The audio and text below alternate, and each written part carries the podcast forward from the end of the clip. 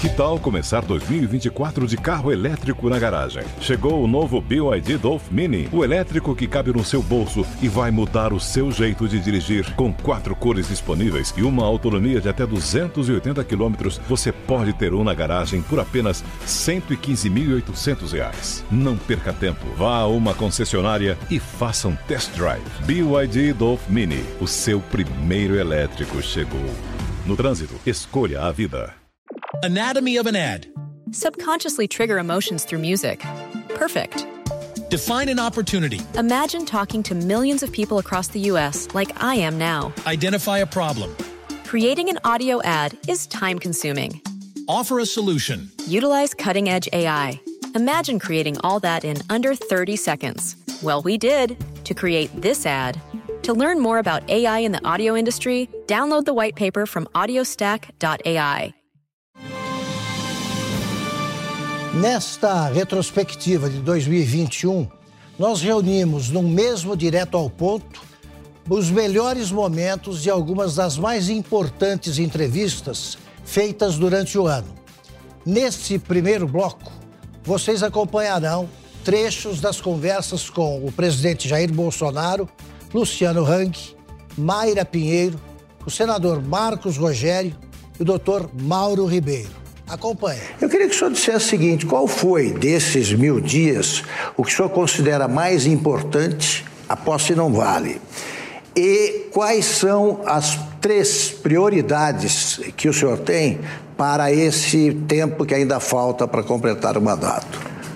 O mais difícil foi formar o ministério. Não foi por falta de gente qualificada, e sim por pressões.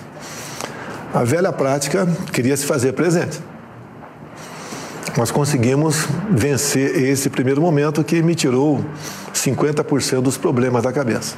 Daí eu dei liberdade para os ministros trabalhar. Ah, em todos os ministérios, eu não indico, eu tenho o poder de veto. Então, acredito que se você começar a analisar ministro por ministro né, em relação às que, àqueles outros que os antecederam, você vai ver que houve uma diferença brutal nessa questão. O que a gente queria fazer? Né? A meta longa seria entregar ao Brasil melhor do que recebia em 2019, uma crise ética, moral e econômica enorme. A pandemia apareceu no meio do caminho. E as consequências estão aí, a econômica, né? A gente vê muito naquela época. Vamos é, fechar tudo, né? Que a economia gente vê depois. Né? Fica em casa. Desde o primeiro dia. É, e, e, acredite se quiser, a maioria da população era favorável a essa tese. Conversei com alguns poucos governadores e eles falaram que era isso. Inclusive, alguns prefeitos, eu questionei por que, que o teu município fechou se não tem nenhum caso lá. Se eu não fechar, vão falar que eu estou sendo negligente, ah, ou até conivente. A população queria. Então, somos obrigados a fechar uma que a população queria. Depois, a população foi crescendo, né? Eu até usei muito ao longo dessa, desses últimos meses uma passagem bíblica, né? Por falta de conhecimento, meu povo pereceu. Então, muitos queriam que eu fizesse alguma coisa que estava certo fazer, mas a grande parte da população não ia entender. Então, tive que engolir sapo ao longo desse tempo todo e acredito que tenha colaborado para a gente sonhar, né? Que temos um Brasil democrático no futuro. Sim. Porque, com todo respeito, se eu sair daqui, se tiver errado pode criticar, fique à vontade. Se tivesse o outro no meu lugar, eu acho que nós estaremos na linha da Argentina, que fechou tudo e um caos na economia se instalou é, naquele país. Então, primeiro momento, acho que o mais importante é a escolha é, dos ministérios. Depois, o que eles passaram a render. Hoje, por exemplo, né, esse, ou melhor, durante a semana, hoje tivemos um evento da sobre a Caixa Econômica, mas a estrela foi o Tarcísio. Foi citado muita coisa por quem usou da palavra sobre ele, tá? porque é uma referência para nós o Tarcísio. Agora, todos os ministérios trabalham quase como relógio suíço. Até o momento, eu não tenho nada a reclamar disso. O que tinha reclamado do passado, não é fácil você demitir um ministro. Não é fácil, seja ele qual for. Mas tivemos a coragem de tomar essa decisão no passado para o bem do Brasil, não é para o meu bem. Tá? Então, eu acho que o governo, comparando com os outros, e levando-se em conta o que aconteceu com a pandemia, estamos numa crise ideológica enorme. Tá? Graças a Deus, deu uma pequena chuva essa, essa semana aqui. Também tivemos a questão de geada, onde lambeu em parte a, o cultivo, a safrinha de milho, que incide diretamente no preço do frango e dos ovos. Né? Então, o governo está indo, muitas coisas, não dá para você planejar, é, chama-se conduta de combate, está recebendo tiro daqui, tem que ir para cima nessa direção e estamos agora nos aproximando de um ano eleitoral que é, começa. Tudo que, o senhor, que o senhor se referiu não podia ser planejado. Não. Né? Foram coisas inesperadas. Sim. Agora, levando isso em conta, é, para os próximos dias, dá para estabelecer prioridades? Levando isso em conta, claro. Não, mas Estamos aqui com problema de preço de combustível, ah. inflação dos alimentos. Isso é no mundo todo. Se eu não me engano, o gás no Reino Unido bateu 300%. Certo. A carne nos Estados Unidos também aumentou assustadoramente. A inflação de combustível nos Estados Unidos era cá de 40%. O nosso está tá bem abaixo disso aí. Mas grande parte da população fala, eu estou no Brasil, não estou nos Estados Unidos. Até quando eu falei lá no discurso da ONU que o auxílio emergencial durante o ano 2020 foi equivalente a 800 dólares, teve gente que reclamou. Não, mas por que não falou em real? Ou por que não falou quanto foi mês a mês? O pessoal não entende. O público onde estava entende dólar. Até outro outro valor qualquer, né, outra moeda qualquer, ter dificuldade tocante a isso. Então nós temos esse problema de entendimento por parte da população interna do Brasil, que estão aos poucos, cada vez mais, entendendo o que é a política. Hoje você escala os 11 do Supremo, os 10 no momento, né? Você sabe liderança, sabe quem é da Câmara, quem é do Senado, o nome de ministro, mudou completamente o Brasil. Isso é muito bem-vindo e tem ajudado a gente sofrer menos as consequências da pandemia. Eu acompanhei a manifestação aqui na Esplanada, eu vou em todas, né? E senti, conversei, e a expectativa era de que o senhor anunciasse ali uma intervenção no Supremo Tribunal Federal. O senhor sabe disso, que havia sim, grupos sim, querendo, sim. né? É, e eu senti que se o senhor tivesse feito ali, o senhor seria carregado nas costas e ovacionado. Da mesma maneira como havia essa pressão lá das massas, eu estava lá embaixo, houve também, naturalmente, do palanque, né? O senhor chegou a pensar fazer isso? Não, não, não. Eu sei bem o meu lugar. Eu sei que não estou representando a mim. Eu sei a, a importância de o Brasil continuar numa uma normalidade, vamos assim dizer. Sei disso. Você não pode pegar, dar um cavalo de pau num transatlântico. Sabia das consequências. É muito bacana você sai carregado no, no colo, né, nos braços, naquele dia. E o after day. E o dia seguinte. O 7 de setembro todo foi pensando o que fazer no dia seguinte. Porque a expectativa é enorme. Agora, as sinalizações que vieram do próprio Barroso tá, nos dá uma certa tranquilidade. Tá? A questão dos atos democráticos, desses inquéritos. Nós sabemos o que, que representa isso aí. Conversei com o Temer demoradamente. Naquele dia conversei com o Alexandre de Moraes. Já conversei umas cinco vezes com o Alexandre de Moraes. O que foi tratado, me desculpa, agora é reservado.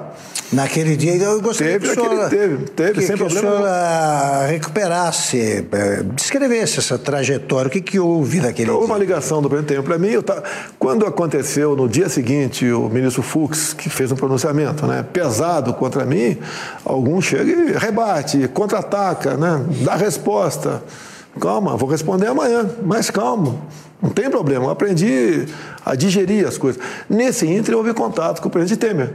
Ele não queria passar por telefone, a ideia dele veio para cá. Veio para cá. Veio para cá, trouxe um, uma proposta, né? Eu juntei com o que eu falaria aqui, fizemos um pequeno acerto. A proposta estava boa, a minha também estava boa, foi uma fusão ali e saiu aquela nota, que muita gente no primeiro momento não entendeu. Agora você pode ver, não é o Eu Brasil ou o Brasil. Como é que fica o Brasil perante o mundo? É. Como é que fica possíveis é barreiras comerciais? É, a gente fica numa situação complicada. Que a esquerda não, não é apenas que está lá, se acha, está na Venezuela, Cuba, Coreia do é. Norte. Não, não. Está no mundo todo. Está no mundo todo. Como é que fica a nossa situação perante o mundo? Como é que o dólar se comportaria no dia seguinte? E o preço do, do, do petróleo aqui dentro? É, por exemplo, tinha greve possível, paradas de caminhonistas. Conversei com, com a liderança dele. Tive aqui nessa sala aqui conversando com quase três horas, uns 12 representantes do, dos caminhoneiros. É tudo muito bacana, né? Vão parar, fazer acontecer. Mas dois, três dias depois ia começar a faltar comida na casa de todo mundo. Economicamente. Qual a consequência? Ia se voltar contra mim. E dá para gente resolver essa situação. Eu não tenho mais pressão hoje em dia de, de ministério por parte do parlamento. Estamos, não digo lua de mel, mas conversando com o parlamento, está dando para mudar. Eu costumo dizer também, quem for eleito o ano, o ano que vem, vai indicar mais dois para o Supremo. E olha só, não é indicar para o Supremo, indicar para o Senado.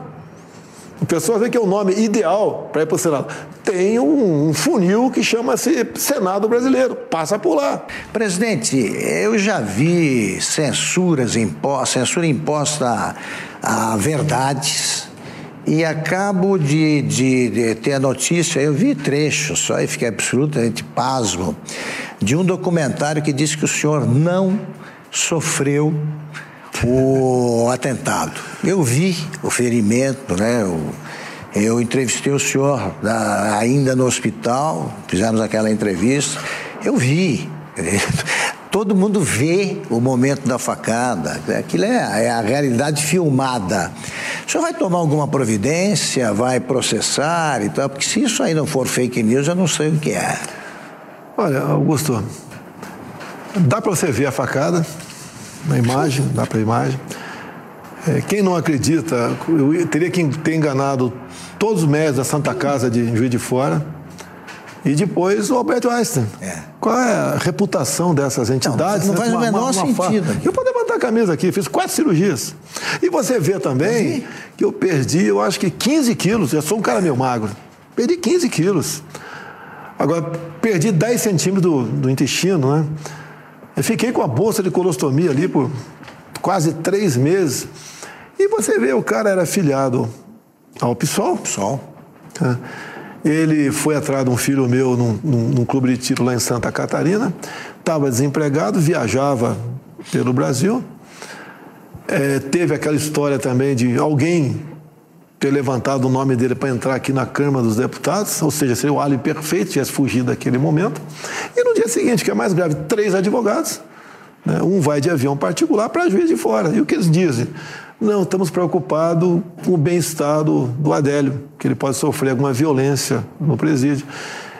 E depois, a gente vê, por exemplo, a polícia militar estava presente ao evento ou não? E por quê?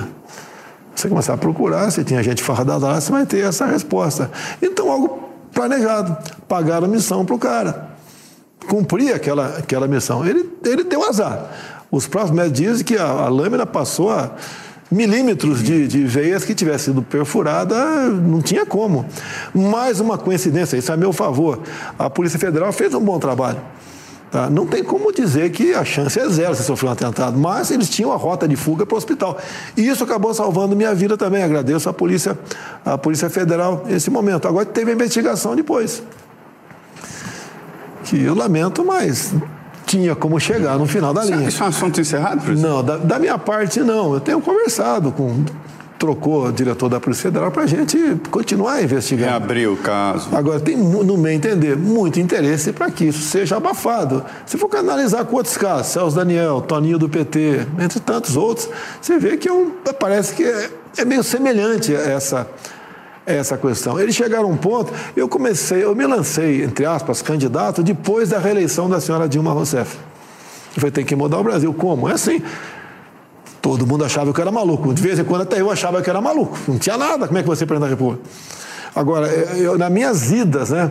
Quando faltava um ano, para um ano e meio das eleições, parado em aeroporto, era uma coisa fantástica, imagem inacreditável que acontecia comigo. Parecia que era o Michael Jackson chegando naquele momento. Agora, o que, que me fez chegar a esse ponto? É verdade acima de tudo a minha ida a Manacapuru, que eu conversei com o pessoal no coração da Amazônia. Tem muita história para contar que dá algumas horas aqui. E o pessoal ia, ia prender a atenção é, do pessoal. E acabou acontecendo ali a facada, um milagre a sobrevivência e um milagre da, da eleição também. Sem televisão, sem nada, chegar a esse ponto. Né? E também a questão de suspeita, né?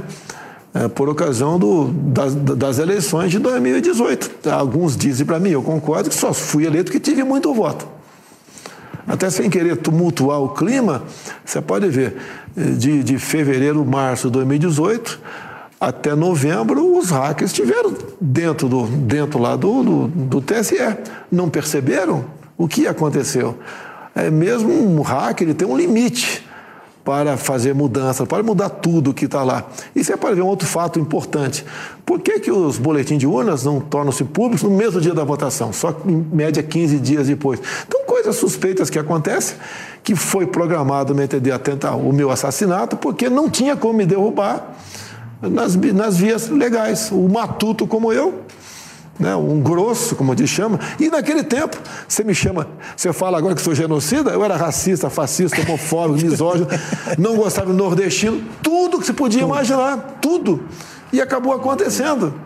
É por que aconteceu? Não me entender, foi um milagre. Isso. Isso. Mas eu começo perguntando, uh, conversando com um homem que está querendo comprar vacinas ao lado de um grupo de empresários para que sejam usadas no Brasil aí, para, também para vacinar os funcionários de cada é, empresário. Como é que é esse projeto? Vai, resume para a gente, Luciano. É, é, o projeto começou com Carlos Wizard, que me convidou para que juntos e mais empresários é, pudéssemos correr atrás de vacinas para imunizar os nossos colaboradores.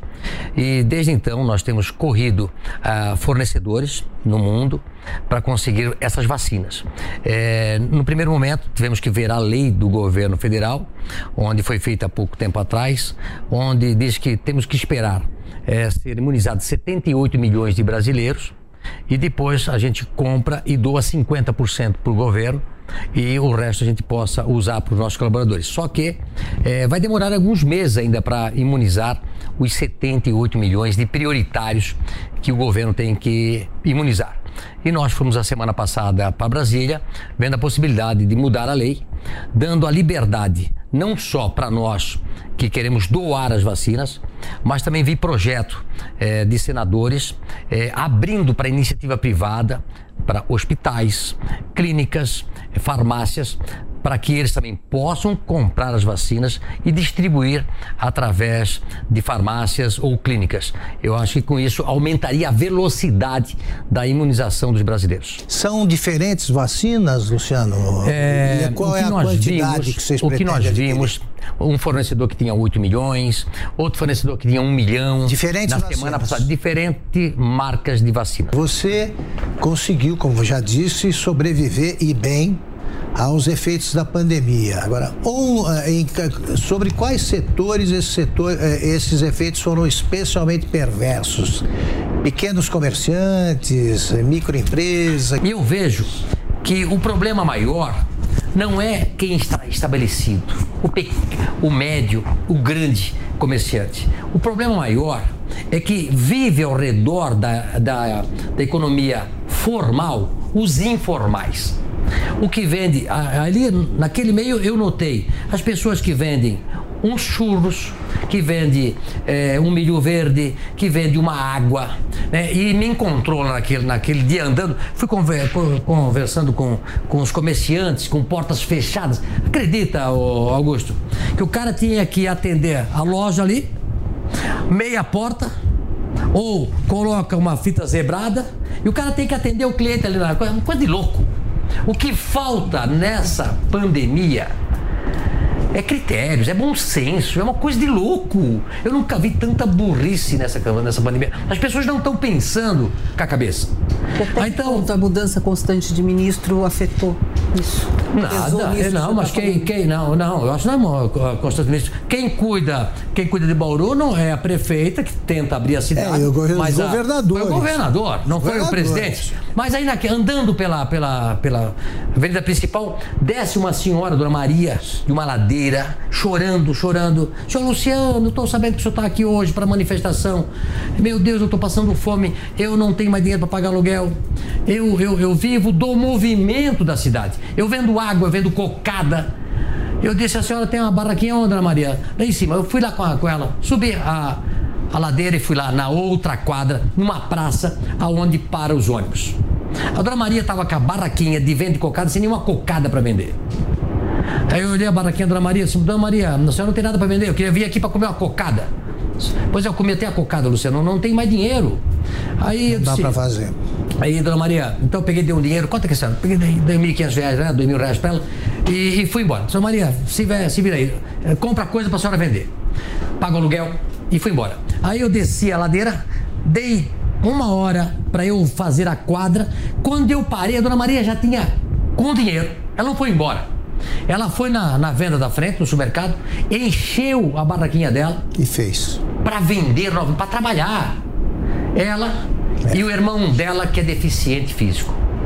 Então, assim, ó, o quem está mais morrendo de fome são os mais pobres, são os mais necessitados, são os que vivem da, da economia formal. São os 40, 50 milhões de pessoas que vivem, é, que são uh, os informais que vivem no Brasil. Você estava falando, pouco antes de nós entrarmos aqui no estúdio, que você era um ativista político.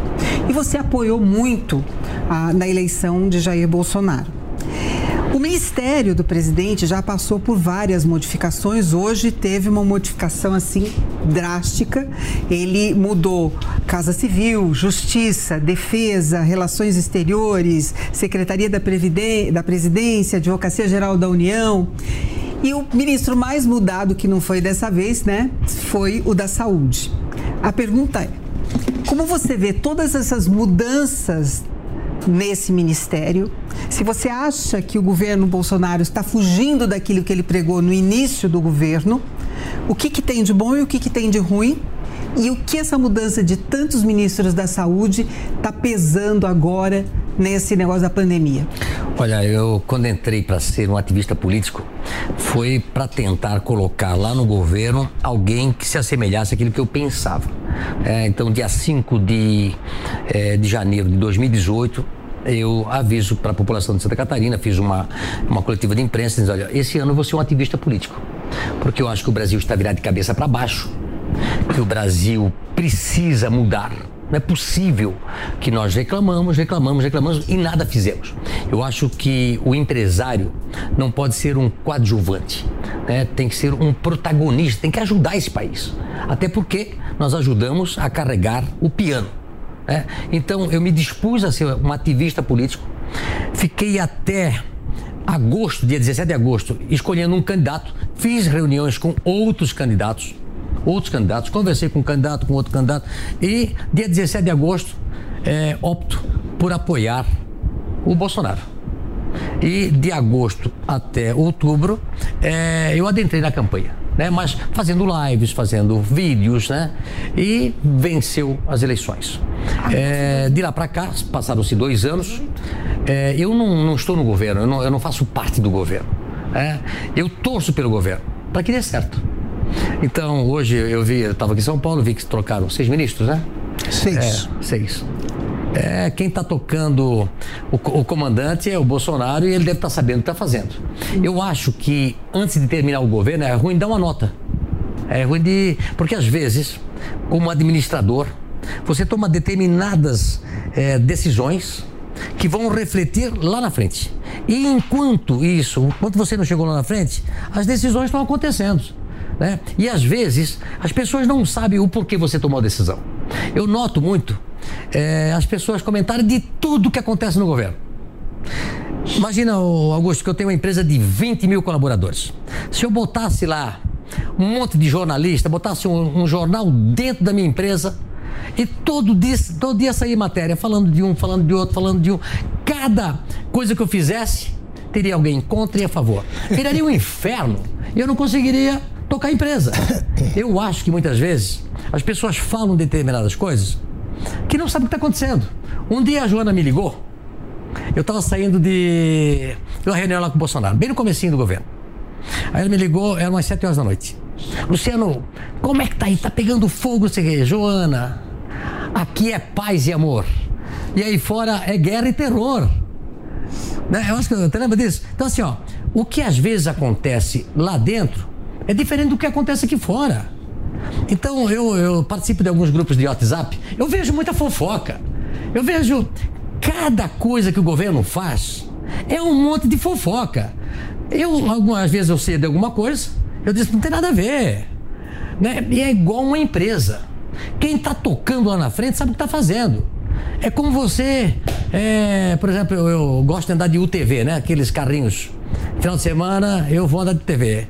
Então o cara que você está aí do lado, coitado, sofre. Mas quem está aqui no volante sabe o que está fazendo. Eu não sentaria do lado nunca comigo. É? Tempo atrás estava descendo um morro, eu pensei, caramba, eu não era o cara que, mas nem a pau.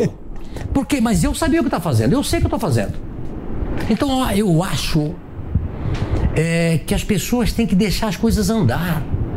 Se cada coisa que você fizer tem alguém para dar uma opinião, não, não vai. Agora, Luciano, muitos, né, muitos de nós se surpreendem, eu próprio, né, nós nos surpreendemos com as mudanças, porque se esperava a mudança do Ministério das Relações Exteriores, vieram seis. Você sabia de quais? Nenhuma. Não sabia. Luciano, mas, mas você nenhuma, nenhuma. Imagina, eu, eu acho assim, ó, eu não vou ligar pro Bolsonaro para incomodá-lo.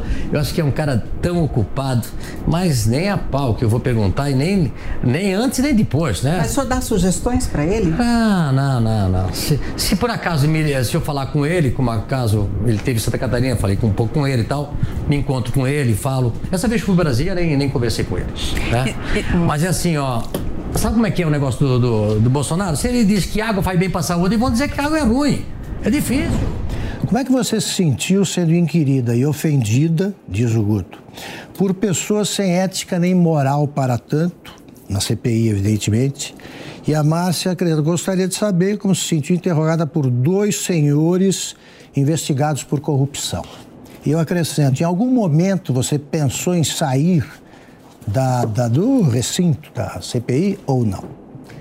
Augusto, assim, eu fui para lá para cumprir o meu papel. As pessoas me perguntaram durante todos os dias que antecederam a, ao depoimento na CPI se eu tinha entrado com o pedido de habeas corpus para ficar calada. E eu sempre dizia: olha, é a oportunidade que nós temos no Ministério da Saúde, eu, enquanto secretária, que tive a honra de conduzir a primeira missão em Manaus para que a gente fizesse o levantamento da real situação da cidade.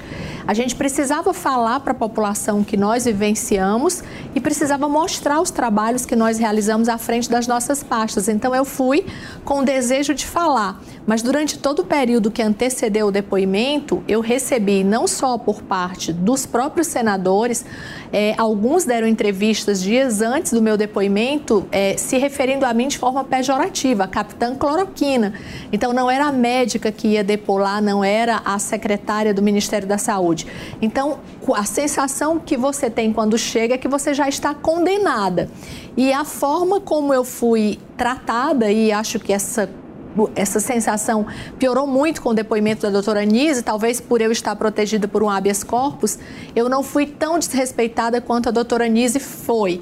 Mas é uma sensação muito ruim, ao ponto de você ouvir um senador chamar alguém de mentiroso, alguém que está lá com toda a disposição de prestar esclarecimentos. Eu fui interrompida o tempo inteiro, fui cerceada no meu direito de falar. Ora se dizia que eu deveria explicar e quando eu tentava responder as perguntas eu era interrompida. Ou seja, ninguém estava interessado em ouvir as explicações que eu tinha para dar. Então essa é uma sensação muito ruim. Felizmente, eu acho que a população brasileira tem cada vez mais claro que nós não estamos ali para prestar esclarecimentos do que nós fizemos ou que nós o que deixamos de fazer, mas é simplesmente um ato político com motivação pré-eleitoral para 2022. E a terceira onda vem?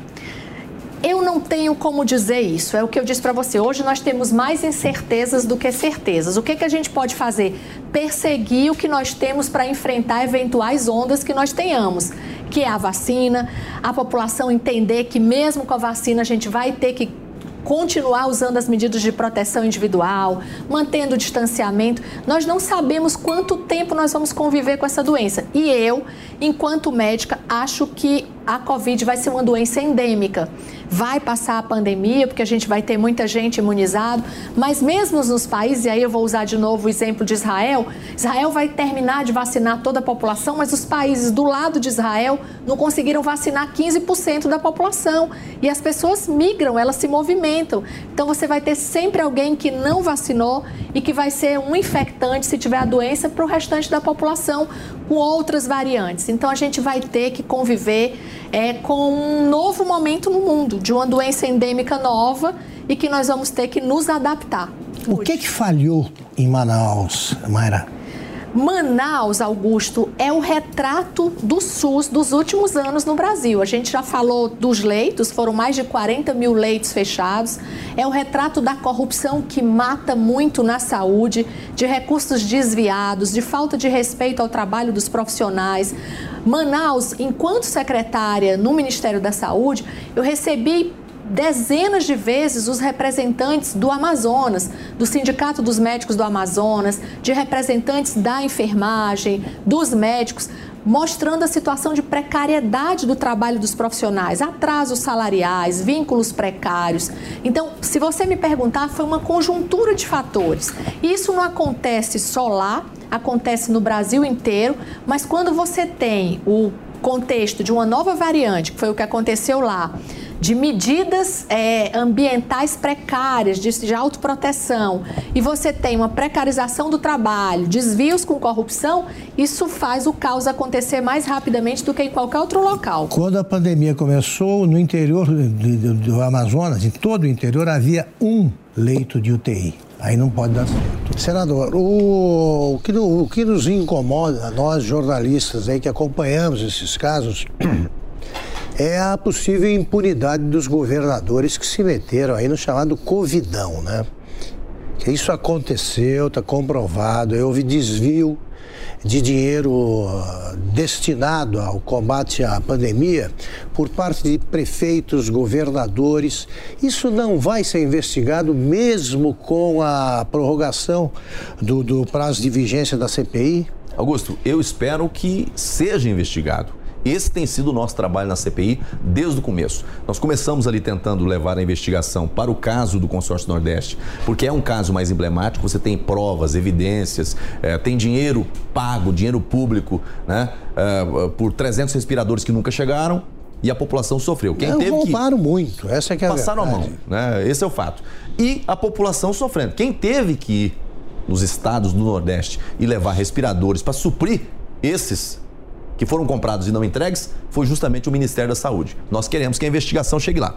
Só para você ter como ideia aqui, ó, algumas operações da Polícia Federal, da, da CGU, a, apontando para o que aconteceu nos estados. Santa Catarina, por exemplo, 200 respiradores, 33 milhões de reais.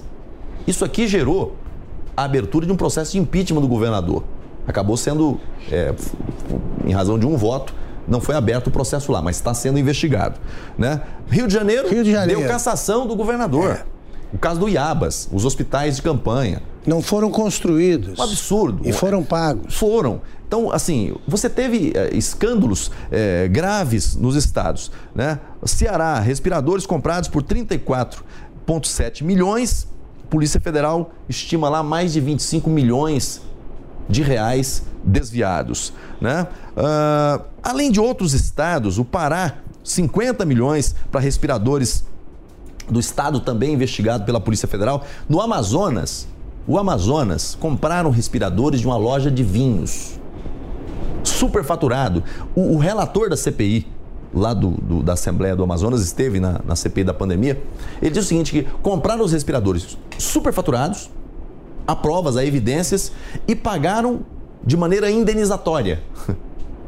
Então, assim, nós temos muitas evidências de crimes que aconteceram. Bom, vou... São Paulo teve o caso dos, dos respiradores chineses. A CPI não vai investigar? E Araraquara? Araraquara pagou por respiradores que nunca foram entregues preço de carro importado. É. Então o prefeito como é que faz? É, ele não entra nisso aí porque depende da Câmara Municipal. Qual é o raciocínio do Eu entendo o Tribunal, seguinte, eu, entendo o Supremo. Seguinte, eu entendo o seguinte, o Supremo disse que nós não podíamos convocar governadores. Eu, eu penso que pela mesma lógica que, não, que o Supremo impediu a convocação de governadores, impediria a convocação de prefeitos. Agora, aonde tem recurso federal, há competência federal para investigar. Isso aí. Porque se você tem operações da Polícia Federal por que, que você tem operação da Polícia Federal? Porque tem recurso federal. Se fosse recurso do Estado, seria a Polícia Civil.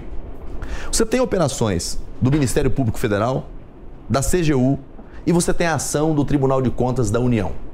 Como é que o parlamento, através uma CPI, não pode investigar?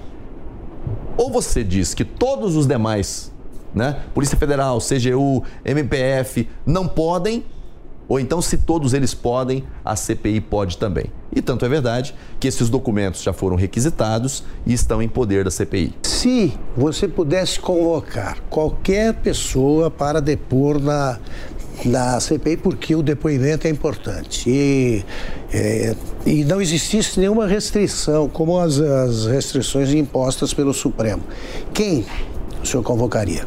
Um nome? É. Carlos Gabas. Do consórcio? Do consórcio Nordeste. Porque para mim é o caso mais escabroso e com evidências fartas. É, é, é um caso escandaloso. Ali, naquele caso, deveria ter muita gente presa. E não tem. Acho que a CPI deve isso ao Brasil. Senador, é, especula-se que o G7, né, que é a cúpula dos independentes, os sete senadores independentes de oposição da, é, da CPI da Covid, virou G6, que o MDBista Eduardo Braga, é, por desentendimentos com o Mar Aziz e também por um certo assédio do governo, tem, tem debandado para o outro lado. Está acontecendo isso ou são só especulações? Olha, eu acho que o G7 ele já não está tão é, unido né, como antes, uh, não por, por, gestos ou por afagos do governo, mas em razão uh, de desajustes internos. Né? Eu acho que o relator e alguns uh, da, daquele grupo vieram com muita, com muita uma sanha muito grande e acabou gerando constrangimentos internos. Por exemplo, o volume de pedidos de quebra de sigilo e inclusive de pessoas que não têm nada a ver com a CPI, questões pessoais sendo colocadas ali como objeto de quebra de sigilo, com, uh, como convocação. É, no começo passou a rodo. Daqui a pouco, quando alguns começaram a perceber o que estava acontecendo, entre eles começou a haver ali alguns desentendimentos. Já tem alguns dias que não se vota é, requerimentos do relator uh, e quebras, especialmente quebras de sigilo. Quebra de sigilo foram votadas, pasmem, foram votadas quebras de sigilo ali em bloco, sem saber exatamente o que estava se votando. Colocam uma lista. Tem uma lista de quebra de sigilo apresentada pelo relator que ele coloca os nomes, né? E aí embaixo coloca lá um comando é, genérico, apurar eventuais é, crimes tal relacionados à pandemia. Quebra de sigilo. A quebra de sigilo é uma possibilidade? É. Mas depois que você esgota todas as outras hipóteses né? a oitiva da testemunha, né? a busca de documentos, se for preciso colocar frente a frente e fazer uma acariação, a acariação. E aí depois você vem com a medida mais invasiva, porque é, é, é uma medida que vai afetar garantias constitucionais. Mas ali não. É, chegou um ponto que primeiro manda quebrar o sigilo, manda vasculhar, bisbilhotar a vida da pessoa e depois se identificar alguma coisa, você toca a investigação. Eu acho que isso acabou gerando atritos entre eles. Hoje, eu acho que tem ali talvez um G6, mas para alguns temas não tem G6 mais. E o, pra, pra, para o espectador é interessantíssimo, né? Assim, os que estão a favor permaneçam como estão, aprovada. Né? É isso. Pronto, aí quebra-se o sigilo de alguém que você não sabe quem é. é e, e pessoas, Augusto, que não tem qualquer relação. A, a, CPI tem um fato determinado, ela tem um, um campo de investigação próprio. Né? Você pode trazer um tema estranho ao campo de investigação da CPI? Não, não pode. Em regra, não pode. Mas quando você tem uma lista de requerimentos apresentados e que você sequer tem tempo de verificar. Porque o que, que eles estavam fazendo? Eles faziam a reunião do gabinete paralelo da CPI à noite e aí decidia a pauta à noite, publicava às 11 horas da noite e a gente, quando chegava no Senado de manhã, via a lista publicada. Não tinha tempo de olhar os requerimentos que estavam pautados. E aí o governo é, fazia apelos para que o presidente não pautasse, não fizesse. Aí ele simplesmente atropelava e, e ficava por isso mesmo. Isso acabou. É, da semana passada para cá, Melhor. o presidente Omar é, deu, um, deu uma, um, um freio de arrumação nesse aspecto. Acho que foi uma medida acertada, porque tinha muito abuso acontecendo. Senador, o senhor fala muito em orquestração política, né, para as próximas eleições de 2022. Então, para o senhor, neste momento, está sendo muito complicado, como integrante da base governista, manter o controle e, e defender o governo atual, lutar pelo governo atual? Salsi, não, eu, eu digo assim: é, é claro que é, é, é desafiador você estar num colegiado onde você é minoria. é, o, o bacana é quando você está num colegiado onde você tem maioria. Ou pelo menos você tem condições de, a partir de alguma articulação ou de alguma argumentação, conseguir maioria. Ali não. É, ali é um, o, jogo está jogado. Você sabe quem é quem. Né? Então nós somos minoria. Agora, por outro lado, é, me dá conforto estar ali, porque eu defendo um governo que, embora seja acusado de corrupção, não tem um centavo de real pago em nenhum desses contratos. Eles dizem que, no caso Covaxin, por exemplo, ah, estamos diante do maior caso de corrupção do governo Bolsonaro. O maior caso de, segundo a oposição, o maior caso de corrupção do governo Bolsonaro não tem um centavo desviado. A oposição está certa. A oposição está certa. Agora, ah, me causa desconforto? Olha, me causaria desconforto se eu estivesse falando dos governos Lula e Dilma. Porque só, na, só do BNDES, de recursos que saíram do Brasil e que foram para países comunistas mundo afora, foram quase 60 bilhões de reais. Eu estava pegando hoje Venezuela, Cuba, com calote, não estão pagando. Mas tem outros países, vários, 60 bilhões de reais ao longo dos dois governos. Aí detalhe, quando você vai olhar para o que aconteceu lá no estado do Amazonas, por que, que colapsou a saúde no Amazonas? Porque não tinha rede de saúde com estrutura de UTIs, de ventiladores, para atendimento das pessoas. No meu estado de Rondônia, por que, que nós sofremos no interior de Rondônia, na capital de Rondônia? Porque faltaram unidades de terapia intensiva, faltaram hospitais com UTIs. Roraima, interior de São Paulo, Santa Catarina, faltou estrutura. 60 bilhões de reais saíram do Brasil e foram para esses países mundo afora. O investimento que faltou aqui, os governos Lula e Dilma colocou lá fora. Petrobras quanto desvio que nós tivemos. Ah, mas é, esses dias eu tava, falei na, na, CPI sobre isso, aí é, o pessoal da, da, da, bancada do PT veio, não, o Lula foi inocentado, né? não, a justiça reconheceu que ele era inocente. Não, não reconheceu inocência, não. Não reconheceu inocência. Ali, o, o elemento de fundo, ali, o argumento de fundo, foram vícios processuais. Não é inocência. Vai dizer que o que o Paulo Roberto Costa fez no caso da Petrobras quando ele confessa e começa a devolver. E aí? Como é que você diz que alguém é inocente quando alguém confessou e está, inclusive, repondo o erário público? Severo e o CEF e tantos outros. Então, assim, dizer, ah, tem dificuldade de defender esse governo? Não, eu teria muita dificuldade de defender os governos Lula e Dilma pelo conjunto da obra, sabe? Sucessão de escândalos, corrupção por todo lado. Hoje, nós temos narrativas acusatórias, mas evidência, provas de que houve corrupção, até agora não, apareci, não apareceu nenhuma. E tem uma coisa, já disse ao governo, se aparecer alguma evidência contra quem quer que seja, ah, um funcionário, servidor do Ministério da Saúde lá envolvido em corrupção, está aqui a prova. Não conte comigo. Sou o primeiro a condenar. Eu não faço investigação seletiva. Tem culpa no cartório? Vai pagar por ela. E eu nunca recebi um pedido do governo para proteger quem quer que seja. O governo quer que investigue. Então, assim, em resumo, desculpa me alongar um pouquinho, mas eu não tenho dificuldade em defender um governo onde as pessoas podem criticar o presidente Bolsonaro pelo que ele fala. Mas por crime? Não, até agora não. Seria maravilhoso o presidente Bolsonaro se vacinar. Independente. O presidente Bolsonaro tem liderança, é a maior liderança do país. É, ele tem algumas críticas que a gente acompanha o presidente, né? Mas eu acho que teria um impacto muito grande o presidente estar à frente desse processo. Né? O presidente, às vezes, não fazer determinados comentários em relação à vacina, porque a vacina ela traz benefícios. E nesse momento, por todos os questionamentos que a gente possa ter, é importante a vacinação da população brasileira. Claro que os casos estão caindo, né? e aí fica uma análise difícil de fazer. Porque, ah, não, é a vacina, é a vacina, é a vacina. Gente, o Amazonas, já teve duas, dois surtos no Amazonas. Uhum. Contaminou, matou, matou, matou, psh, diminuiu. Não tinha ninguém vacinado. O segundo, que foi a P1 que surgiu lá, foi uma catástrofe. Foi, matou, caiu. Quer dizer, qual é a causa? Pois é, como é que a gente interpreta isso? Então aí diz o seguinte, ah, não tem imunidade de rebanho, não tem imunidade de rebanho, não tem imunidade... Aí eu fico pensando lá, né? mas como que não tem imunidade de rebanho?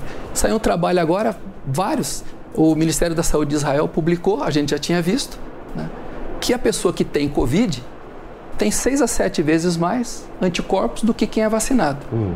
Se uma pessoa que tem Covid tem seis a sete vezes mais anticorpos do que uma pessoa que, que é vacinada, como que a vacina dá imunidade de rebanho e a pessoa que se contamina não dá?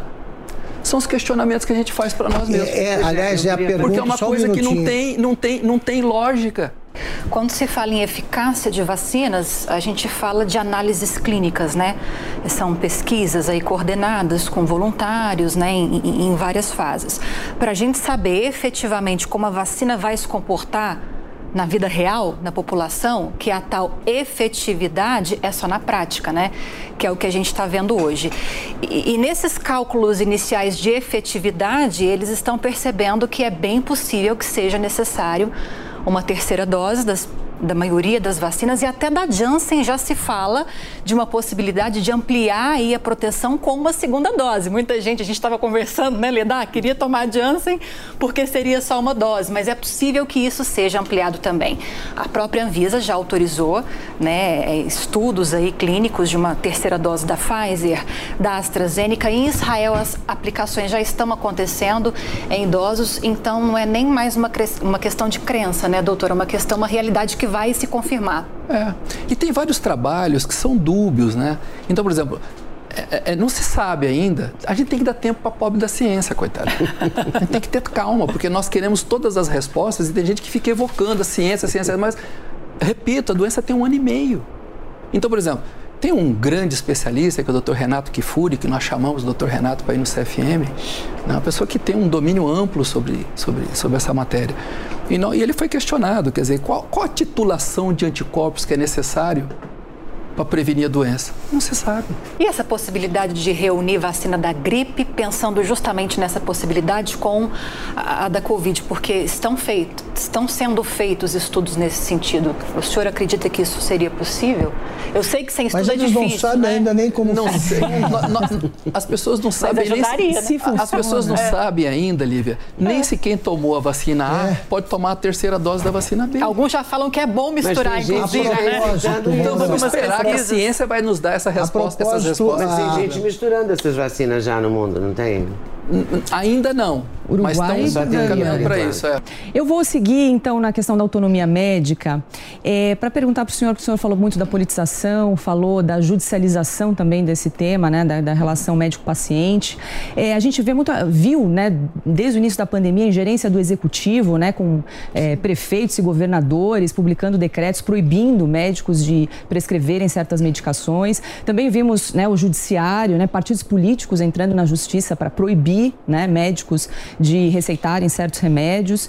E também eu queria é, adicionar um ingrediente que, que são as empresas de tecnologia, doutor Mauro, que, é, conversando com alguns médicos, especialistas, baniram né, é, publicações em redes sociais, derrubaram pesquisadores que estavam fazendo lives que falavam determinados tratamentos, determinadas medicações.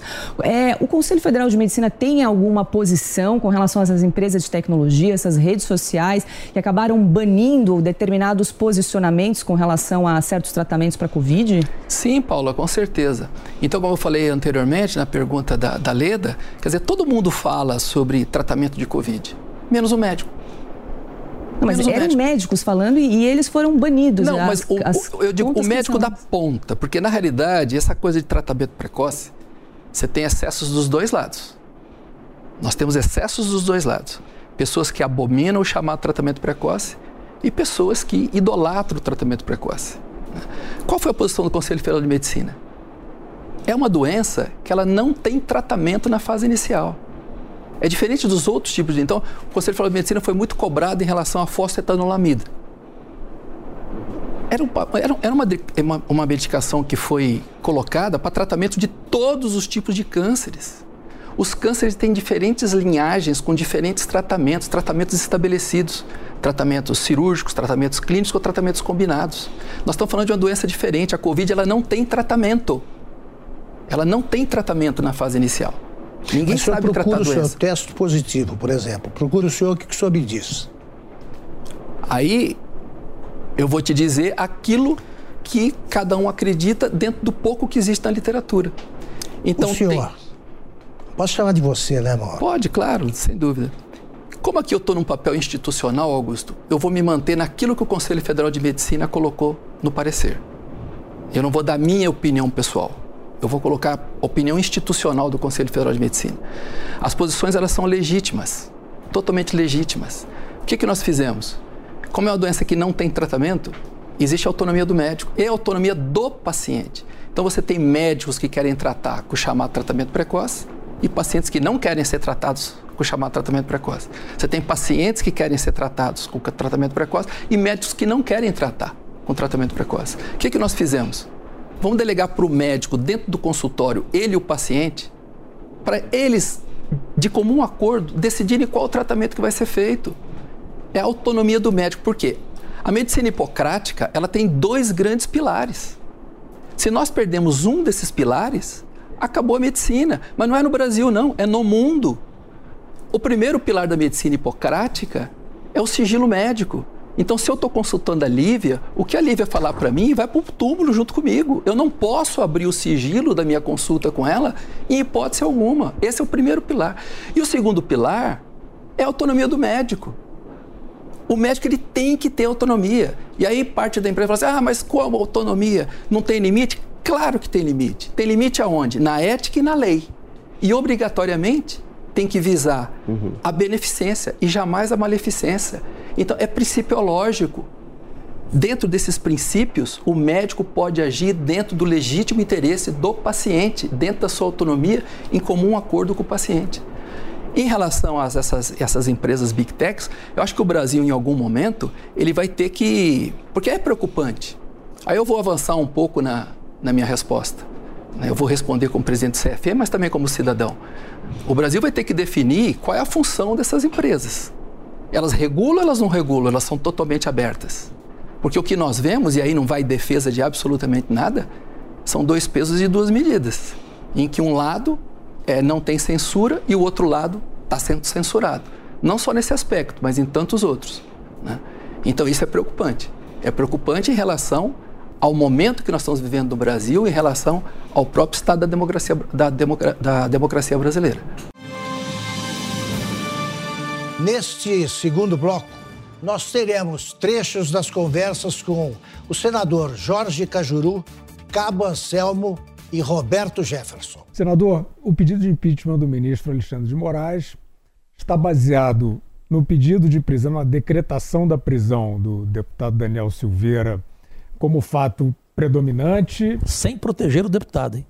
Sim. Fique bem claro. Sim. Pois é, eu gostaria justamente que o senhor é, explicasse, quer dizer, as razões para o pedido de impeachment. Tem esse fato dominante, tem algum, algum outro fato na, na, na conduta do ministro Alexandre de Moraes que tenha motivado esse pedido de impeachment? Temos tudo. É, você deve se lembrar dele aqui em São Paulo como secretário de Segurança Pública, o Augusto se lembra muito bem.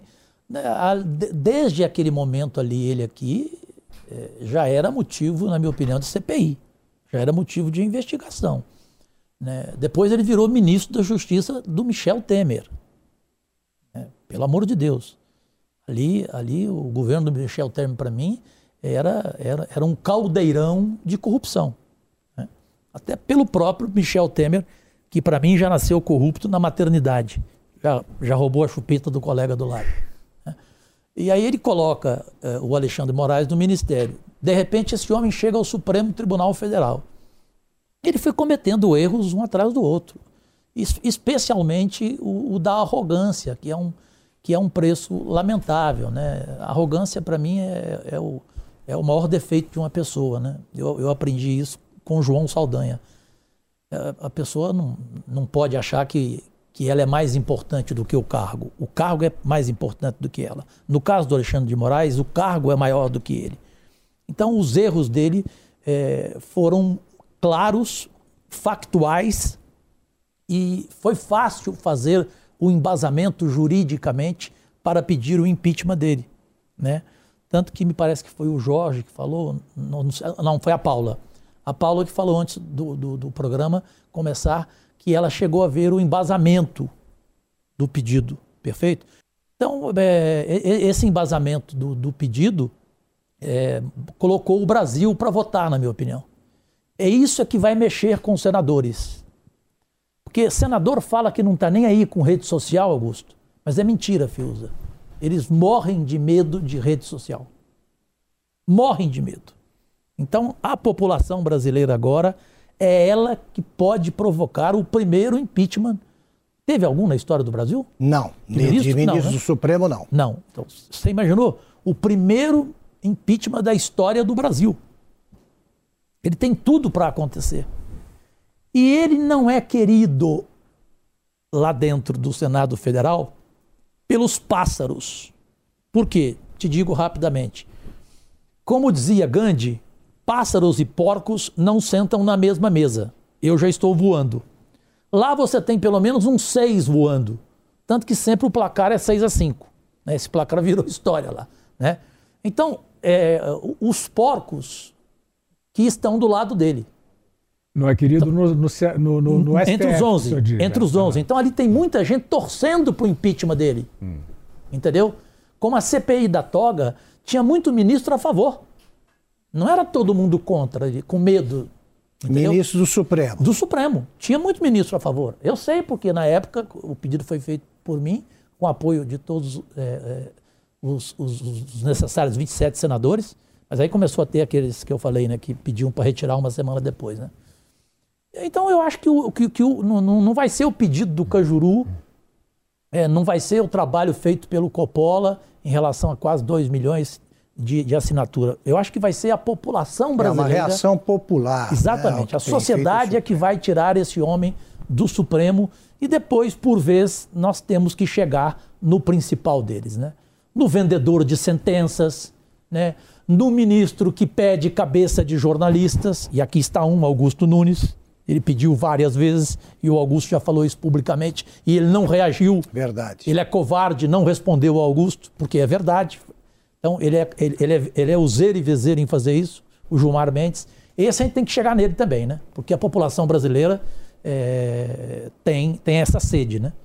Seria um bem para o país e, para mim, seria o fim do meu mandato. Eu poderia renunciar, entendeu? Com isso e com o centro diabético que eu criei, e que o presidente Bolsonaro sancionou para todo o Brasil, o diabetes gratuitamente né, no SUS, com, e, com essas duas ações, eu acho que eu não preciso fazer mais nada. Posso voltar para casa. Pergunta é essa: esta alma do Senado, que o senhor já, já conhece em parte, é, de alguns críticos que em público fazem até a crítica, mas dizem não tem jeito, não passa, é, não há caminho para isso. Como é que o senhor acha que isso vai acontecer a partir deste evento de hoje? E eu queria fazer uma, acrescentar uhum. a sua pergunta.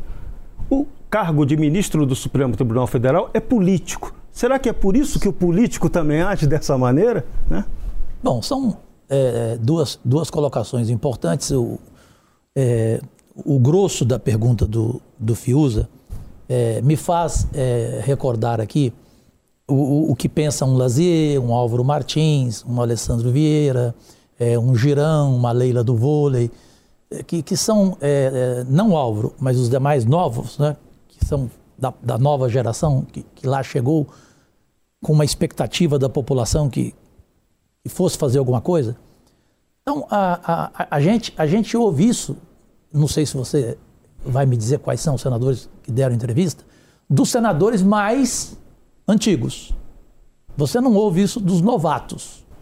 Um novato desse perfil que eu te falei aqui, tem outros também, os novatos não vão dizer para você não passa.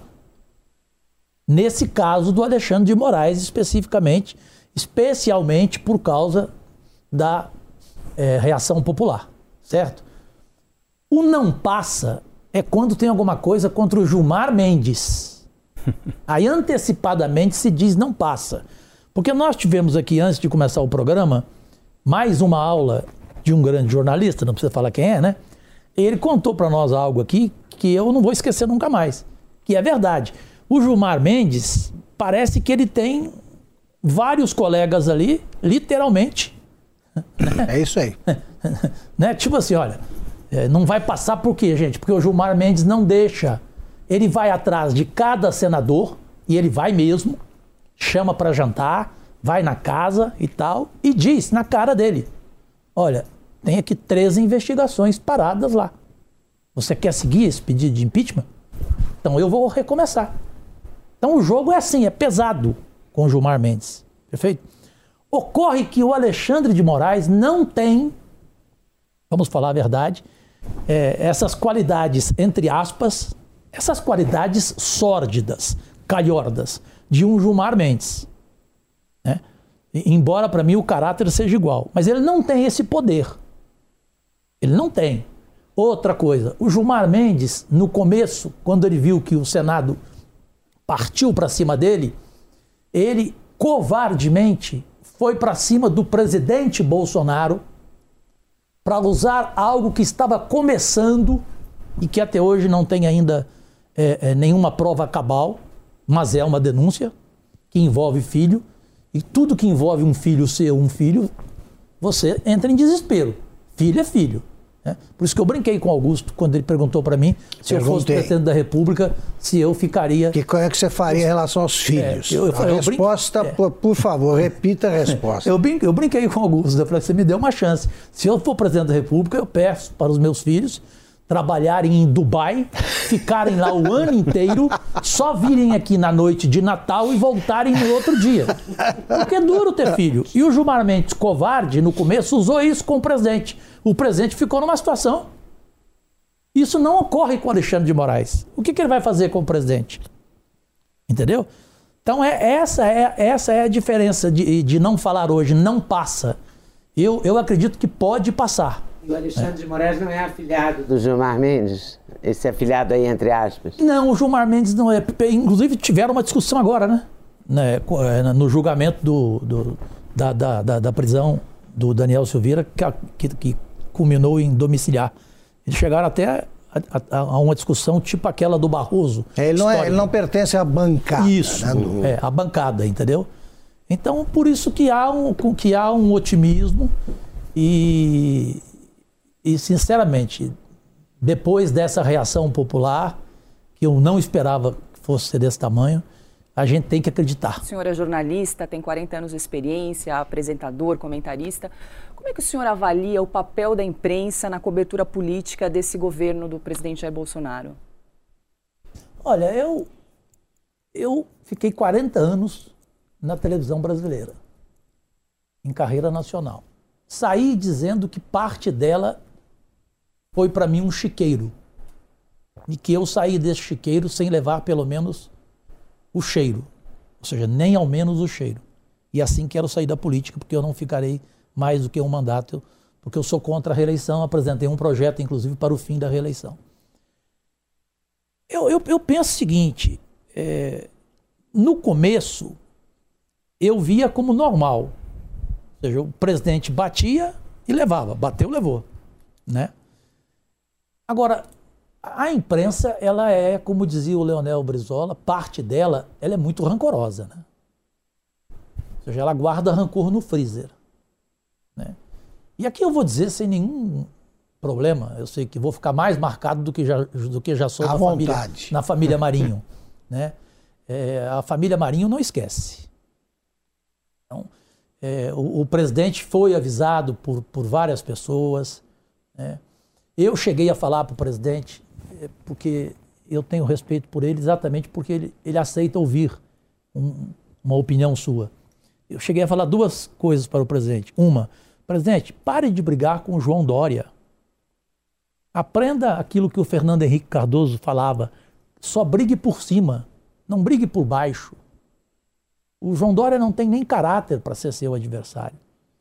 Né? E o senhor está simplesmente levantando o João Dória.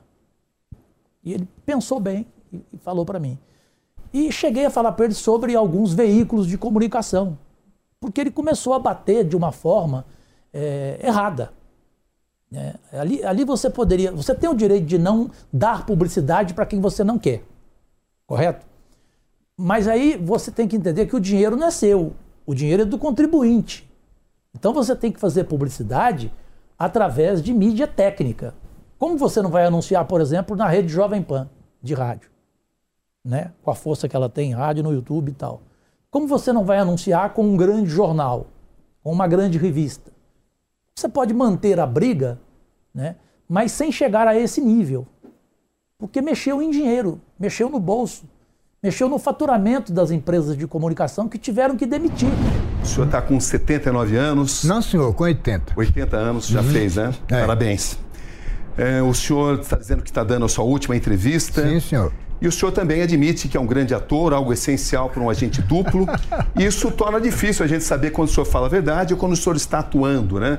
Em diferentes momentos, o senhor disse que tinha sido torturado, depois não tinha sido torturado, mas a minha pergunta se refere a um rumor que sempre existiu, a do que o senhor já atuava servindo aos militares responsáveis pelos acontecimentos de 31 de março de 1964. Isso aparece no documento da inteligência da aeronáutica de 2012, que foi revelado em 2012. Isso aparece também no depoimento eh, do ex-diretor do DOPS, Cécio Borer, é, que fala que o senhor era um agente treinado para técnicas de infiltração. Talvez seja essa a sua última oportunidade de falar se isso de fato acontecia.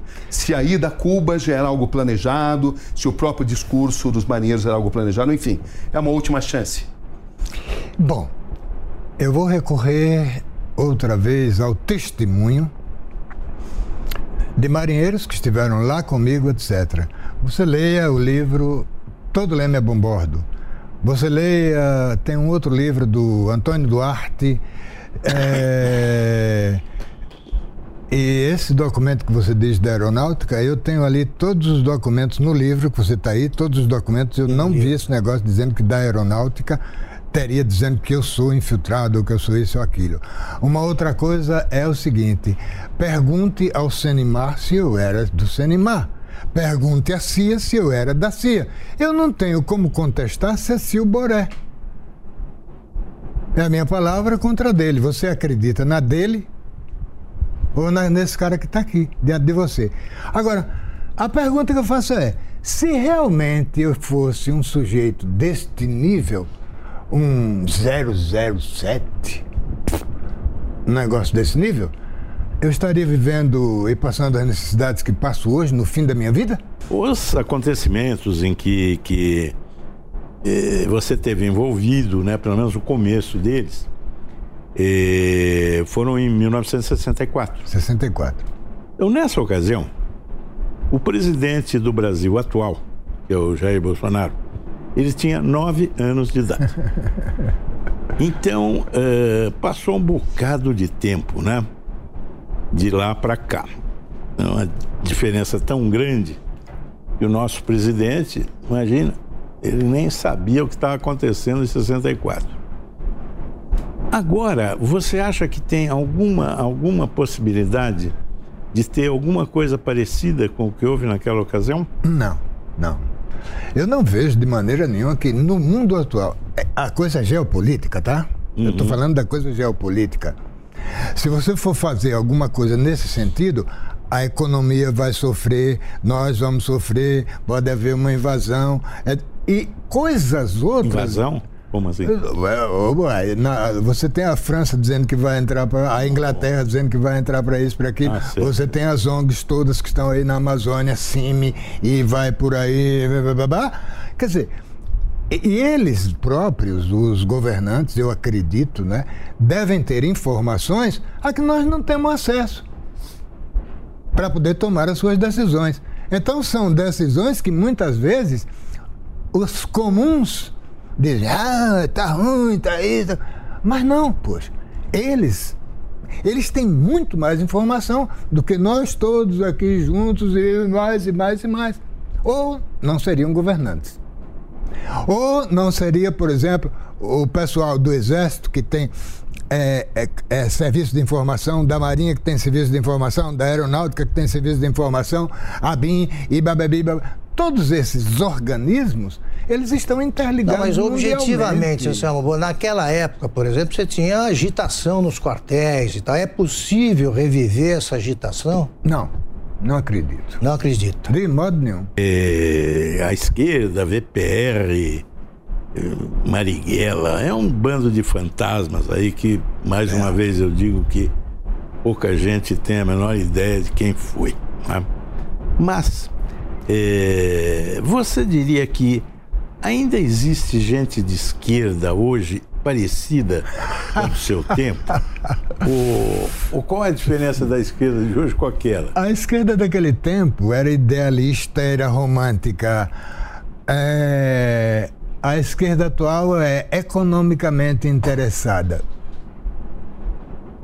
Interessada em ter emprego público? Em é poder, não, poder e grana. Mas o que, que há de romantismo em, em ações violentas? Ah, é. o romantismo nos levava a fazer aquelas organizações. Aquelas organizações eram direcionadas e empurradas, se é para Cuba, para repetir a Revolução Cubana, aprender a atirar e a matar. Ou seja, criar um, dois, três, muitos Vietnã. Hum? Mas isso te parecia uma coisa razoável na época? Que Você... não parecia, Gus, mas acontece o seguinte, em Roma como os romanos, o que é que eu ia fazer dentro daquilo? E eu queria voltar para o Brasil. Como? Eu não, eu digo, no tempo que você estava ainda, antes de ir para Cuba, todo esse, esse processo, essa esquerda, né, que você acabou de descrever agora, ah. como romântica, era uma esquerda que estava envolvida com o crime. Eles assassinavam as pessoas? Não. Matavam ele... gente, roubavam um banco? Não, não, não. não peraí, peraí. Ante... Nós estamos falando de 64. Isso começou depois de 64, 67. Eu estava na cadeia, em 67 saí da cadeia e fui mandado para Cuba. Voltei em 71, quando toda essa porcariada já estava terminando. Deputado, é, o senhor está dizendo aí que o presidente Jair Bolsonaro ganhou a política, ganhou a presidência da República e não detém poderes, força exatamente para governar. Olavo Eu disse isso. Você... É, traduziu. O Olavo de Carvalho diz o seguinte, que chegar à presidência da República não é chegar ao poder, mas um meio de chegar ao poder. O senhor me leva a pensar que o senhor traduziu assim quando o senhor disse que ele precisa do centrão para governar. Enquanto se ele fosse o poderoso, se ele fosse o presidente com poderes totais, ele não precisaria. Precisa. Então, é essa, essa máxima do, do Olavo de Carvalho de que chegar à presidência não é chegar ao poder, mas é o caminho, né? O que é preciso fazer? Quais são os caminhos a percorrer para que esse grupo que ganhou a eleição não precise mais de negociar com o Centrão? Não há como ele fazer isso. Ele vai ter que negociar sempre. Mesmo com a esquerda, ele vai ter que fazer concessões. Esse é o regime democrático. E o Bolsonaro não é um cara de briga.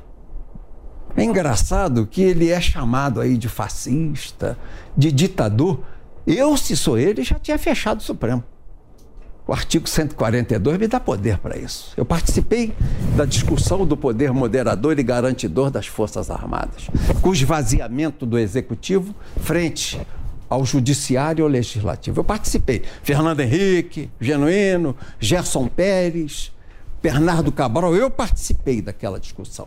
Para quem não sabe, o que é que diz o artigo 142? Que as Forças Armadas são poder moderador.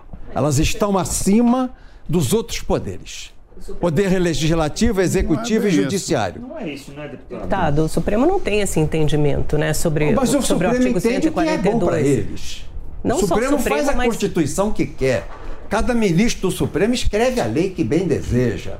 Ali não tem mais nenhum respeito à carta que foi votada em 88. Cada um é uma Constituição. O Gilmar entende um troço. O, o Melo o de Melo, Collor de Melo, o Marco Aurélio de Melo, Marco Aurélio de Melo entende aposentou. de outro. Já aposentou. O Faquin entende do outro. O Xandão, maridão da dona Vivi, entende de outro. Então. Sim, deputado, mas é a gente uma, vive é um num grande sistema... caravansará, aquilo é uma bagunça. É um sistema de freios e contrapeso. Nenhum poder pode se sobrepor aos outros. Mas o Supremo, hoje há uma poderes. ditadura do judiciário. O senhor não tem Supremo. medo do Supremo, não? Eu não. Eu não. Eles são homens. Debaixo daquela capa tem um homem com sangue, com oxigênio, com osso, igual a mim? Vou ter medo de homem? Eu não tenho medo de assombração, eu oro para afastar de mim as assombrações e digo aqui: chorubu! Chorubu! Que desgraçadamente posaram na sorte do Brasil. Incompetentes, lobistas, desonestos, corruptos. É o Morcrim é uma organização criminosa para fazer o crime de, de abuso de autoridade. Eles ficam, pode processar. Eu já estou respondendo lá um monte de processo de indenização moral. O foi condenado, o, né? Os imorais, tô, fui condenado, graças a Deus. Graças a Deus. Fechar o Supremo não, não chama golpe? Não é fechar, é trocar. Mas tem previsão constitucional? Tem, Estado. tem. Qual? O poder moderador. Isso é uma questão. Eu, eu sou da linha do Ives Gandra.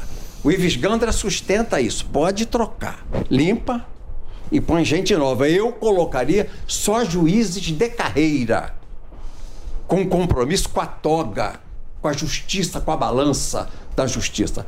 Esse negócio de lobista eu não colocaria Mas mais. qual seria? Como é que foi que chegou lá o, o, o Barroso, Boca de Veludo, Globo? Como é que chegou lá o Faquin? Joerley Batista? Pô, como é que chegou lá aquela do Rio Grande do Sul? Aquela ministra? Rosa Weber. Rosa Weber era amiga do Carlos, marido da Dilma, amiga do. Ela nem juíza é, do Tribunal Regional do Trabalho, que é juiz de segunda linha. Mas até o André Mendonça também não é juiz. e é amigo tinha a do. palavra de todos ali. Aqui, mas o André Mendonça é um advogado de carreira. Eu Não é não, faria dele o meu ministro, eu faria de um juiz de carreira. A minha torcida é o presidente do STJ, doutor Humberto.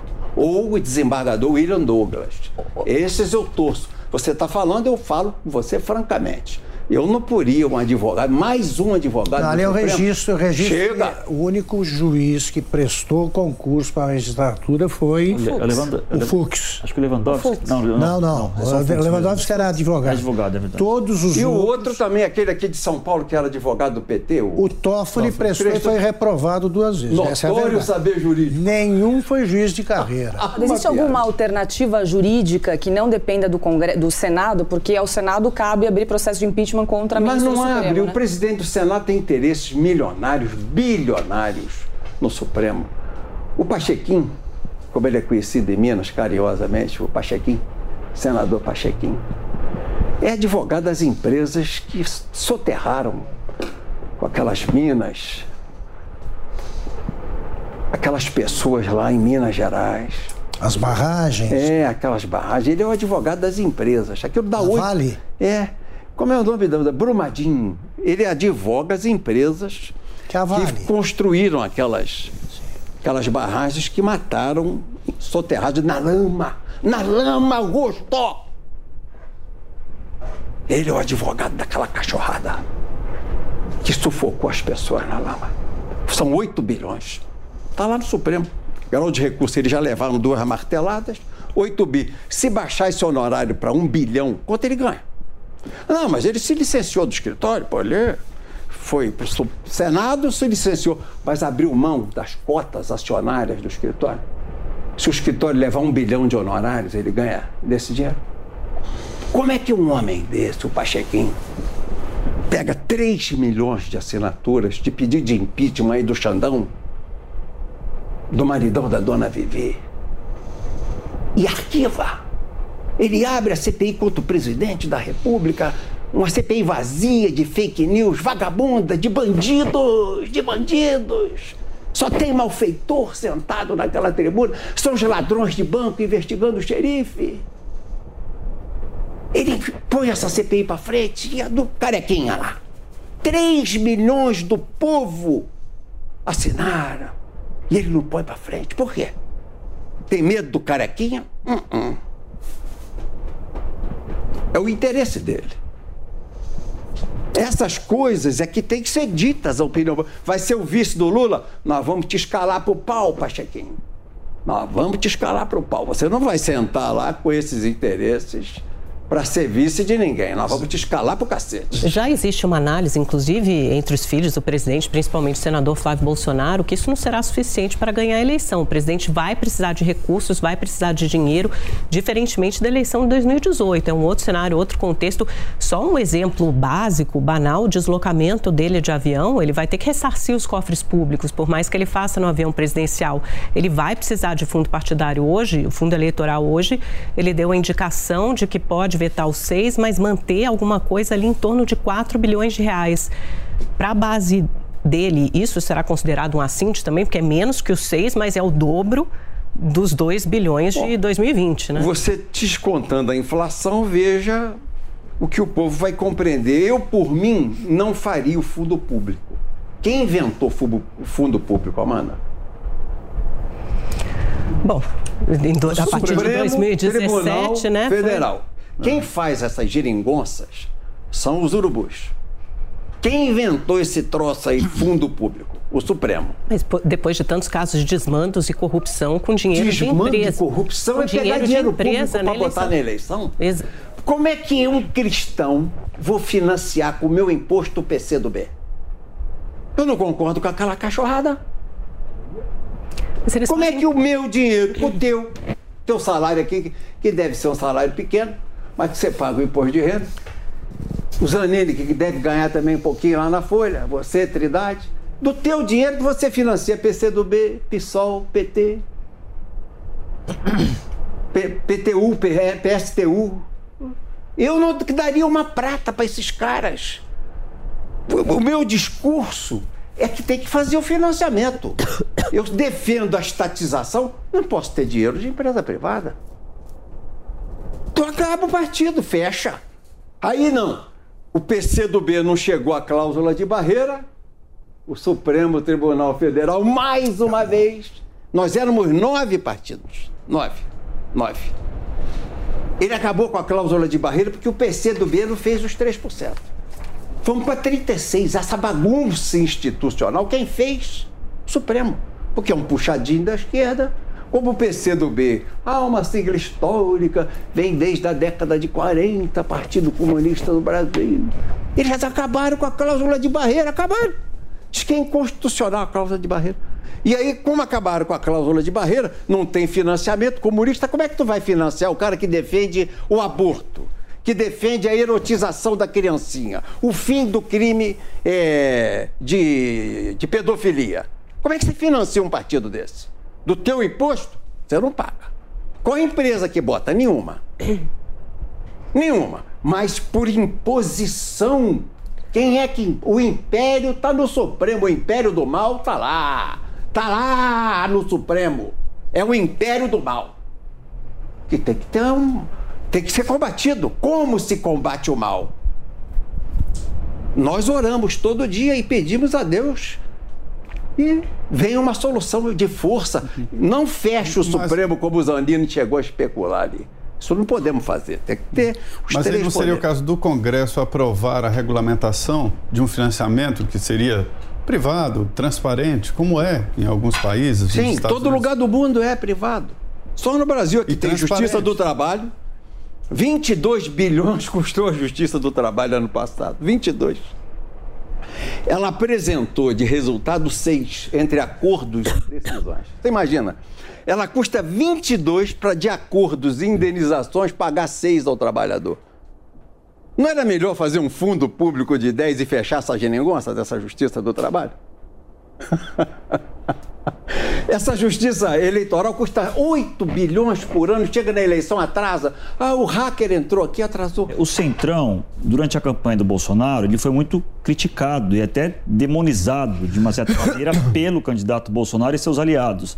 A gente tem como símbolo disso a musiquinha que o general Heleno cantou numa convenção, de que se gritar pega, lá, é, pega o Centrão, não fica um, meu irmão.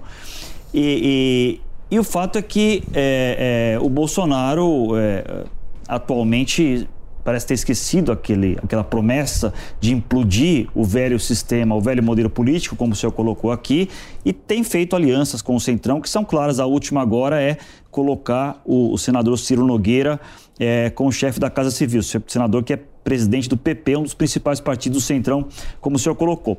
Muita gente na direita e conservadores que, inclusive, apoiaram Bolsonaro e ainda apoiam, é, é, acreditam que isso é uma traição, que o presidente Bolsonaro está rasgando a sua promessa e o seu discurso, os seus compromissos de campanha. O senhor concorda? Não, não concordo, senão ele não governa, Zanini. Então, tudo bem o, o, o acordo com o Vou falar para você a diferença que é. Quando você levava um nome ao Zé Dirceu na Casa Civil para nomear a época do PT com Lula presidente e Dona Dilma depois, era um nome para indicar para o governo para fazer caixa. A conversa era rasgada. Esse é o ordenador de despesa, o movimento dessa diretoria do Banco do Brasil é X, isso deixa 5%, 8%, 3%. Era assim. Então você financia o partido aí. Era assim. Com o Bolsonaro é diferente. Eu já levei os deputados do PTB a conversar, não agora com, o senador novo, chefe da Casa Civil, mas a época que o general Ramos estava na articulação política, eu levava os deputados lá e o cara levava o nome. Eu quero nomear o chefe do INCRA lá no meu estado. Está aqui o chefe do INCRA. Tudo bem, assina aqui. Isso eu vi, não estou ninguém me contando, eu assisti, eu testemunho. Ó, se der problema, é a maneira de enfocar. O cara tá preso, tá demitido e nós vamos botar no jornal que foi você que indicou. Tá aqui a tua assinatura. É a maneira diferente de fazer. O Bolsonaro não é refém do Centrão. Ele está fazendo uma troca que ele precisa fazer com o Centrão. Porque senão ele acaba empichado na Câmara dos Deputados. Não se esqueça que o presidente da Câmara é do PP. É do PP, de Alagoas. É prático, pragmático, sabe jogar, faz política profissional. Está naquele velho time que o presidente Bolsonaro quer mudar. E ele não muda isso em três, quatro anos. Uma república que vem viciada de 30 não se modifica. O senhor acha que ele errou na campanha de então de atacar de maneira tão dura ele, presidente Bolsonaro, o sistema político? Porque Mas ele prometiu todo mundo na campanha relação. radicaliza o discurso. Eu me lembro do Lula bater duramente e no final, quando ele chegou com chance, teve que fazer uma carta de compromisso e lá em Nova York com os banqueiros foi lida na, na associação comercial lá na, na Câmara de Comércio é, internacional em Nova York, o compromisso dele com o liberalismo. Porque ele batia tanto em todo mundo, acusava todos de ladrão, todo mundo era ladrão para o Lula. Mas depois, todo mundo que acusa fica exposto, ficou o rabo dele de fora e ele é o ladrão ao concurso se houvesse carnaval naquela época do Clóvis Bornai lá no Rio, ele era o concurso, o Clóvis Bornai. Ele já saía, era o campeão no desfile. O Lula é o concurso do concurso de corrupção. Ninguém roubou tanto como o PT e o Lula. Esse é campeão. Mas o Bolsonaro fez o que tinha que fazer para ganhar. Ele demoliu, ele cercou cercou aquele esquema que havia, bateu, bateu, bateu, bateu, bateu, bateu e ganhou a eleição. E vem devagarinho, com toda dificuldade, construindo um governo honrado e honesto. Na sua avaliação, nesse cenário de polarização, Bolsonaro e Lula, senhor, que devem ir para o segundo turno os dois, imaginando, o senhor acha que é, Lula é, é, é fácil de ser batido? Não sei se fácil é a palavra, mas o senhor tem tranquilidade de que no segundo turno Bolsonaro vence Lula ou Lula é um opositor muito duro para o Bolsonaro no segundo turno? Não, é eu penso, biblicamente, essa luta espiritual, ela se trava num campo superior, é o mal contra o bem. Porque você repare, quem é que está com, com o Lula? LGBT, drogado, traficante, assaltante de banco, esse é o povo do Lula. Você coloca LGBT no mesmo nível que drogado, coloco, traficante? Coloco, A Isso... demolição moral da família. Coloco. Isso não é homofobia? Não tem homofobia nenhuma. Coloco. É a demolição. Eles querem demolir estruturalmente a família. Colocar a mulher num, numa posição de capacho. Hoje, a agenda da esquerda não é uma agenda de trabalhismo, é identitária. Ela quer julgar a mulher contra o homem quer apassivar o homem, quer virilizar a mulher. Quer dizer que a criança não tem mais nome. Faz o exame de ultrassom, não é Maria nem João. É um gênero. Está ali, é o que eles defendem. É o que eles propõem. É essa luta que está aí colocada todo dia para a gente assistir. Isso é o quê? Desconstrução da família cristã. Eu queria ouvir o senhor sobre o que é para mim a mais estranha forma de negacionismo. Por que tanta gente ainda nega a existência do mensalão e do petrolão, na opinião do senhor? É uma técnica de marketing, né? Não admitir nunca a culpa. Mas eles sabem. Eles gente, sabem. gente aparentemente com a cabeça em ordem, que sabe raciocinar, diz: não, não houve. Não houve, não aconteceu. Augusto, tua pergunta é tão pertinente. Eu tenho guardada uma uma gravação do programa do, do Lula como presidente da República com a mandíbula dura, com a boca dura, de tensão, pedindo desculpa pelos erros do mensalão. Eu tenho guardado, eu tenho essa fita guardada, eu gravei, essa eu tenho gravada, essa é memória minha. Não, a imprensa tem isso aí, mas essa eu salvei. Eu não sabia, com a boca dura, quando dá aquela tensão que o cara não sabe soltar, não sabe fazer exercício para soltar, não aprendeu. Com a boca dura, peço desculpas. Esses erros eu não sabia que havia. Agora nega, fica negando. Mas naquele momento de fraqueza que ele andou costeando o alambrado, beiradeando a fronteira para cair, se o Fernando Henrique tivesse empurrado, se o PSDB naquela época houvesse peitado, o MDB tivesse peitado, não feito negócio, porque o MDB naquela época fez negócio, tomou conta do governo. Se não tivesse feito negócio e partido para fazer o que fizeram com a Dilma, que o Eduardo Cunha fez com a Dilma, o Lula tinha sido empichado. Ele estava para cair. E aí ele foi dizer que ele não sabia, com a boca dura, assim, tenso, com a boca dura. Ele que é tão solto, tão se expressa com tanta liberdade, mas naquela hora ele não conseguiu falar com, com autenticidade, com liberdade. Então nega, porque vão continuar negando até o fim para não dizer essa nova geração que eles erraram gravemente no passado. Este foi o resumo do Direto ao Ponto de 2021. Nós esperamos você em 2022. Até lá. Realização Jovem Pan News. Anatomy of an ad. Subconsciously trigger emotions through music. Perfect. Define an opportunity. Imagine talking to millions of people across the U.S. like I am now. Identify a problem. Creating an audio ad is time consuming. Offer a solution. Utilize cutting edge AI. Imagine creating all that in under 30 seconds. Well, we did to create this ad.